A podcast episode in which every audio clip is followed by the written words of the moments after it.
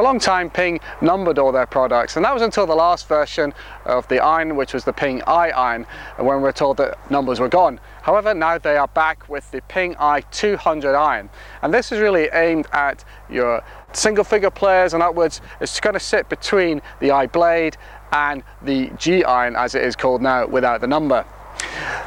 Visually, it's a lot better, I think, than the previous iron. The previous model had a sort of blue insert badge on the back. This is a much sort of cleaner look.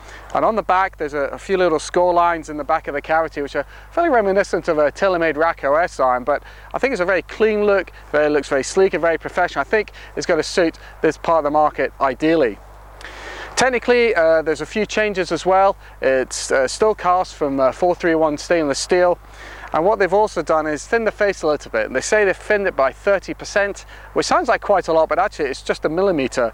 Uh, and with that saved weight, what they've done is move uh, the additional weight to the heel and the toe of the club to increase the MOI by 7%, which Ping say means that they've increased the MOI to match what the G50 done was all those years ago. Well, let's see how it goes here. I've got the, the 5 iron in front of me and just putting it down at address. It's got a, a really good look. It's quite a generous sort of mid-sized head, which I think really, you know, single figure players and upwards will like to see because it gives you, has that sort of better player look, but you look like you've got a bit of forgiveness in there as well. It's a fairly medium offset, a reasonably uh, mid-sized uh, top line. I think it sits very well at address, so let's see how it goes.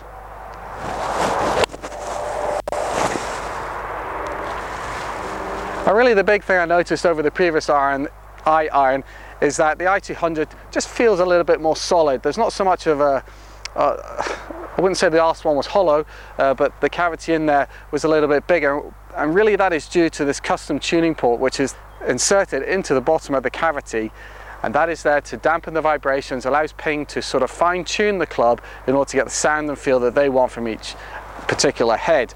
And I think this works very well. They've done it in a lot of clubs over the years and, and they just keep refining it but this one is just a lot more sunken into the sole of the club and I think that is what's giving it this better sound and feel. Okay, well I'm going to go down the set now. I'm going to pick up the 7 iron here. The uh, lofts in the shorter irons uh, from 6 to 8 are actually um, a little bit stronger than they were in the previous I iron uh, in the 6 iron they're the same and in the 3 to 4 iron they're actually a little bit weaker and that's really just to keep a consistent 3 degree gap uh, through the set really just to keep the peak height of the ball the same as you would expect from uh, the normal number of that. It's just sort of uh, classic trick of the way they do things these days. So let's see how the 7 iron goes. Again the feel is very good. The heads do get progressively smaller as you go down through the set, which is not necessarily a bad thing. So it's starting to look um, a little bit more compact. It's not as generous as say maybe the, the five iron was looking, but I still say it, it's certainly more than a blade and without really losing any of that, uh, too much of that feel. Okay, let's go down to the wedge. Now again, the, this is probably the most compact head as you might expect, but it looks very better players. I mean, it's got very little offset on this, there's a progressive offset on it. Still got the white line on the, the bottom groove, which I think is great for lining up.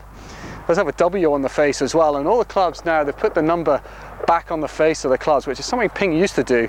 I have to say, I'm not a fan of it really, because if you're playing match play, you don't want your opponent to see what club you're using, and I, I think uh, when you're at address, obviously you can't see it because the number's on the sole, but when you start shoving it on the face, then uh, it's pretty clear what you're using. That said, that's just a cosmetic thing. Again, it's quite a solid feel from this wedge. I mean, it's, it's not it's not going to be like a blade. It's not even like the I blade. I mean, the real difference between the i200s and the I blade, so the I blade is is much sort of sharper feel. You've not got as much uh, cavity behind the bore. Uh, certainly you have to be more precise with the blade. It's not quite as forgiving as the i200 because you will have that extra forgiveness from slightly off center hits and as you move up through the range into the G's you get more forgiveness. You have that sort of trade-off between forgiveness and feel uh, and offset. It's really just whatever is going to suit you best. Overall, I think you can say with the i200 irons, yet another solid set of clubs from Ping. There's a lot of people liked the i20s, the i25s, and now the i-iron, and really this just follows on in that heritage. I think it has improved it, just with uh, the small tweaks that they've done in terms of the speed of the face and the MOI. And I think the looks are a lot better as well. It's very business-like, uh, I say it's very uh, serious if you like, and maybe that's its, its only problem is that it's not quite as pizzazzy as some of the other irons in this sector because it's not a particularly cheap iron but it will do the job so it just kind of depends what you want I think if you're a Ping loyalist you're going to love these and if you're looking around if you've not tried Ping before I would pick it up because certainly it's a quality of set of irons and if it's going to give you the forgiveness and the playability you need then it'd be a worthy choice. That's all for me on the Ping irons. Uh, please check out the rest of our Ping videos on the website. If you like the video, please give it a thumbs up and subscribe to our channel. There's a button below where you can do that. And for more reviews on Ping products and all golf equipment, just check out the website at golfalot.com.